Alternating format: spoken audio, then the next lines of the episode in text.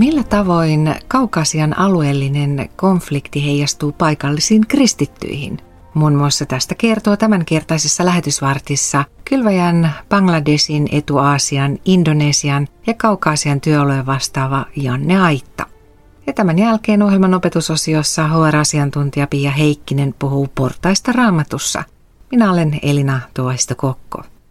Janne, toimit Kylväjässä Kaukasian työalueen vastaavana ja vietit siellä hiljattain viikon verran eri paikoissa kierrellen. Miten työmatka sujui?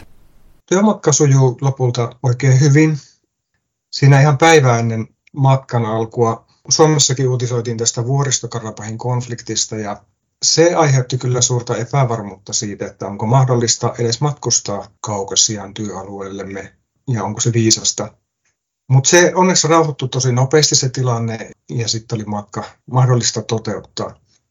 Mutta joo, tämä oli heti muistutus siitä, että ei ole itsestään selvää edes se, että voi käydä työalueella. Kiitollinen mieli siitä, että se onnistui. Tosiaan meillä oli matkalla mukana luterilaisen Elrim-instituutin raamattuopettaja Ari Salminen ja hän piti siellä raamattuopetusseminaaria sitten paikallisille kristityille ja senkin suhteen matka meni oikein hyvin. Kuinka usein käyt siellä paikan päällä? Käytännössä kerran vuodessa. Kaukasiassa toimii Kylväjän istuttama pieni seurakunta, jota johtaa paikallinen evankelista. Mitä tämän evankelistan työ siellä pitää sisällään? Kylväjän työyhteydessä toimii tämä paikallinen evankelista Jaakob. Reilu vuosi sitten hän aloitti tavoittavan työn uudessa kaupungissa. Ja sinne on syntynyt jo pieni seurakunnan alku. Tämä evankelistan työ painottuu hyvin paljon semmoiseen henkilökohtaiseen kohtaamiseen ihmisten kanssa ja sen lisäksi hän myös pitää Jumalan palveluksia, eli tämmöisiä kotikokoontumisia sitten. Tämä on siis muslimikonteksti ja siellä nämä kokoontumisetkin täytyy pitää kodeissa. Toisaalta niin kuin sanoma menee silleen ihmiseltä ihmiselle, että siinä on tosi tärkeää se luottamuksen rakentuminen ja evankelista Jaakobin työkin on hyvin tämmöistä niin kuin henkilökohtaista kohtaamista ja kaiken kaikkiaan semmoista uraa uurtavaa työtä hän tekee siellä. Entä mitä tälle seurakunnalle kuuluu siellä tällä hetkellä? Tämä pieni seurakunta on, on sillä lailla, sanoisin, että juurtumis- ja vakiintumisvaiheessa vielä. Kaukasian työalue on sillä tavalla haastava konteksti, että siellä ei ole sellaista vahvaa ajatusta tai vahvaa taustaa, että niin kuin henkilökohtaisen uskon lisäksi osallistuttaisiin uskon yhteisön elämään tai edes niin kuin muslimit siellä ei ole sellaisia, että he paljonkaan harjoittaisi sitä uskontoa.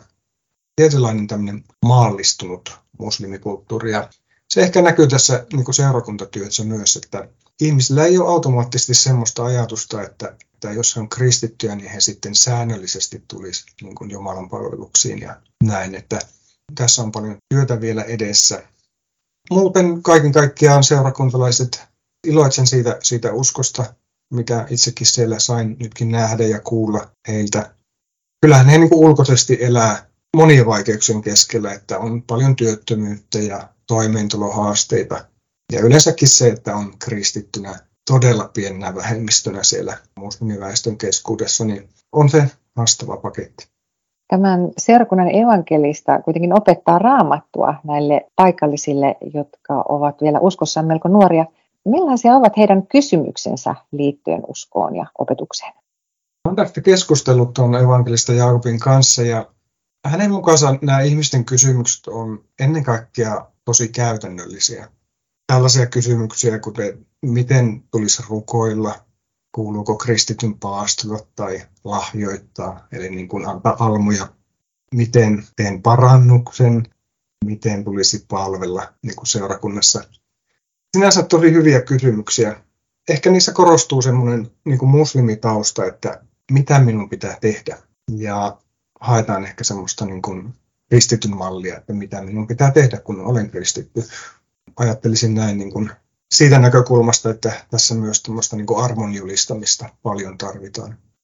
Mutta ehkä semmoinen niin vaikuttavin kysymys, minkä Jaakob mainitsi, että tämmöinen kysymys, että miksi vasta nyt kuulemme Jeesuksesta? Että jos Jeesus on tullut jo niin kauan sitten, niin miksi meidän koko kansa on, on muslimeja? Tämä on kyllä niin kuin todella vaikuttava kysymys ja sitä voi jäädä kyllä itsekin miettimään. Siellä Kaukasiassa on tosiaan käynnissä alueellinen konflikti, josta mainitsitkin jo aiemmin. Miten tämä heijastuu paikallisiin ihmisiin siellä? Joo, tuo vuoristokarabahin konflikti kyllä todella heijastuu paikallisten elämään. Mutta ehkä silleen niin kuin itsekin niin kuin paikan päällä, kun on nähnyt sitä, niin jotenkin se on ehkä yllättävä se sodan semmoinen kahtiajakoisuus siinä, miten se näkyy, että toisaalta on kärsimystä ja kuolemaa, mutta jos ei ole semmoista välitöntä pelkoa niin kuin omasta turvallisuudesta, niin miten se elämä jatkuu ihan normaalina. Ja tuolla työalueen vierailullakin niin ei olisi voinut tietää, jos katsoo elämää kaupungilla, että, että olisi niin kuin mitään niin kuin lähistöllä ongelmatilanteita. Että se on ihmeellistä, miten ihminen sopeutuu ja pyrkii normaaliin arkeen, mutta totta kai siis sodan semmoinen henkinen kuormitus on ihmisille. Janne, olet myös itse toiminut kahdeksan vuoden ajan kylväjän työssä Kaukasiassa. Millä tavoin tuo alue on mielestäsi muuttunut niistä ajoista, kun sinä asuit ja teit töitä siellä? Jotenkin kyllä sellaista tietynlaista, niin kuin, jos ajattelee niin kuin yhteiskuntaa, niin monenlaista kehitystä ja niin kuin vaurastumista on, vähintäänkin köyhyyden vähenemistä on tapahtunut. Mutta sitten taas toisaalta nyt kun ajattelen, kun vasta siellä vierailin, niin kyllä siellä ihmiset hyvin, hyvin vähällä joutuu tulemaan toimeen ja ikään kuin sen elantonsa kasaamaan hyvin pienistä, pienistä lähteistä, koska työttömyyttä on paljon. Sitten jos ajattelen niin kuin kristinuskon tilannetta tuossa maassa, niin se on hyvin erityinen tilanne, että sanotaanko 30 vuoden aikana on ollut kristillistä vaikutusta siellä ja työntekijöitä ulkomailta kristittyjä. Jotenkin se todellisuus, että monet kirkot, seurakunnat on edelleen niin nuoria, sanotaan ehkä 20 vuotta, 30 vuotta maksimissaan on sitä taustaa, niin sillä lailla sinä aikana, mitä itse olen siellä ollut ja nyt sen jälkeen, niin jotenkin saanut todistaa semmoista niin kuin nuoren kirkon aikaa ja kasvua siellä. Ja sillä tavallahan se tarkoittaa, että, että ne, jotka on tulleet kristityksi silloin sanotaan 90-luvulla tai 2000-luvun alkupuolella vaikka, niin siitä on sitten vasta niin kuin se seuraava sukupolvi nyt sitten nousemassa. Toisaalta iloitsen tästä tosi paljon, tästä tilanteesta ja kasvusta.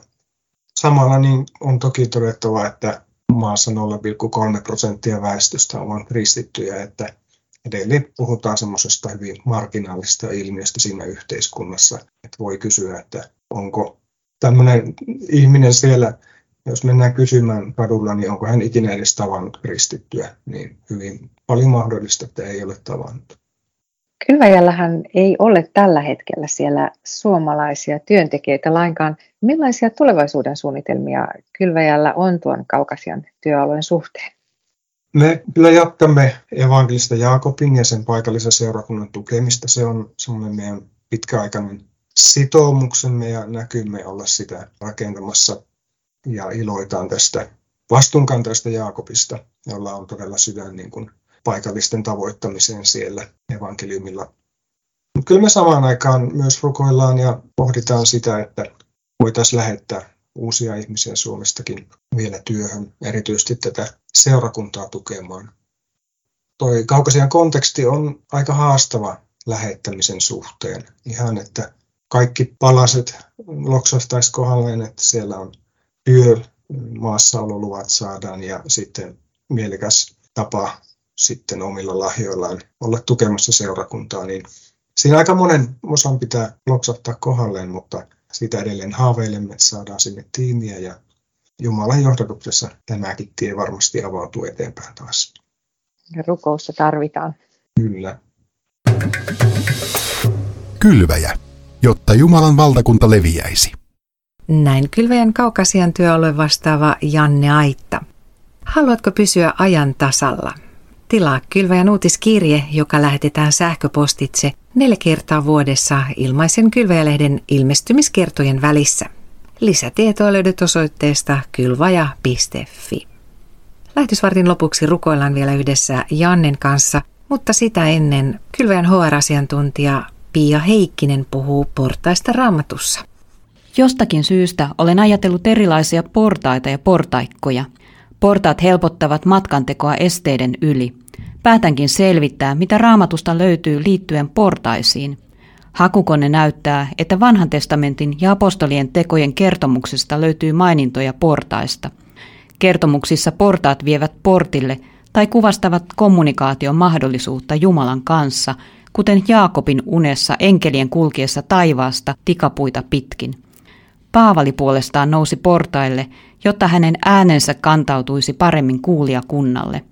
Huomioni kiinnittyy nyt Jesajan kirjan lukuun 38 jakeeseen 8. Katso, Ahasin yläsalin portaikkoon lankeaa varjo, joka auringon mukana laskeutuu alas portaita. Minä palautan sitä taaksepäin kymmenen askelman matkan, ja varjo siirtyi portaikossa taaksepäin kymmenen askelman päähän siitä, mihin se oli ehtinyt laskeutua. Tämä Jesajan kirjan luku alkaa kertomuksella Hiskian sairastumisesta ja Jesajan välittämästä Jumalan määräyksestä Hiskialle järjestää asiansa, sillä Hiskia tulisi kuolemaan. Murhehan siitä Hiskialle tuli, ja hän kääntyi seinään päin, itki ja rukoili, että Jumala muistaisi hänen hyvää vaellustaan. Silloin Jumala antoi Jesajalle sanat, että oli kuullut Hiskian rukoukset ja lisää Hiskian elinpäiviin 15 vuotta. Vakuudeksi lupauksestaan Jumala antoi Hiskialle tämän ihmeellisen merkin varjon siirtymisestä portaikossa. Sanasta portaat raamatusta avautuikin varteen otettava kertomus hyvästä kuningas Hiskiasta ja Jumalan toiminnasta maailmassa. Juudan valtakunta menestyi ja uskonpuhdistuksellaan Hiskia oli saanut kansan kääntymään ainakin joksikin aikaa Jumalan puoleen. Jumala siunasi Hiskiaa elinvuosilla – mutta Hiskia ylpistyi menestyksestään rikkauksiensa keskellä. Vaikka myöhemmin Jumala varoitti Hiskiaa Jesajan ennustuksella, että Papulonia tulee valloittamaan Juudan, Hiskia ajatteli vain itsekkäästi, että kunhan hänen aikanaan oli rauha ja hyvät ajat. Itsekkyyden ja ylpeyden vuoksi hän unohti kansansa ja Jumalan.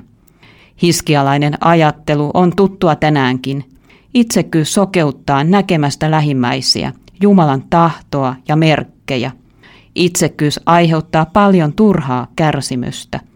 Herra varjelkoon meitä ylpeyden ja itsekkyyden synneistä suodessaan meille ihmeitään. Tästä raamatun kertomuksesta nousee Jumalan kehotus varautua ajoissa tulevaan. Jumala kuulee, parantaa ja voi kääntää jopa kokonaisen kansan kohtalon. Hän odottaa kuuliaisuutta, vaikka tietää sen ihmiselle vaikeaksi. Jumala tuomitsee omille teilleen kääntyvän ihmisen, mutta ottaa palaajan avosylin vastaan. Yhden ihmisen, Jeesuksen, täydellinen kuuliaisuus on pelastanut koko maailman. Jumala itse on tullut kaiken kärsimyksen keskelle Jeesuksessa, Kristuksessa. Hän on kaikenlaisen kärsimyksen asiantuntija, joka lohduttaa ja tuo toivoa ihmeellisellä merkeillään, josta suurimmat ovat voitto kuolemasta ja synnistä. Jumala kutsuu luokseen parantaakseen hitaastikin kääntyvän.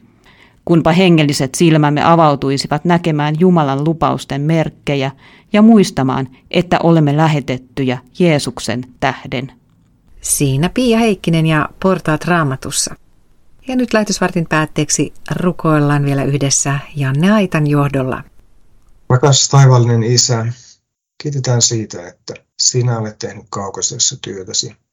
Tietysti jo vuosisatojen ajan, mutta ihan viime vuosikymmenten ajan, Herra, saat kirkkoasi siellä.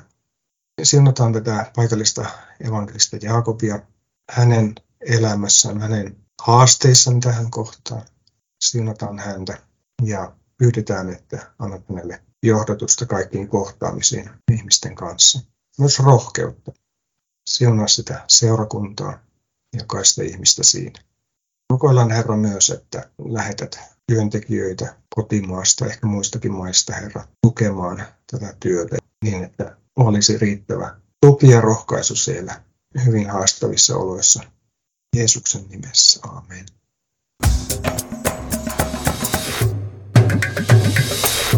Kylvaja.fi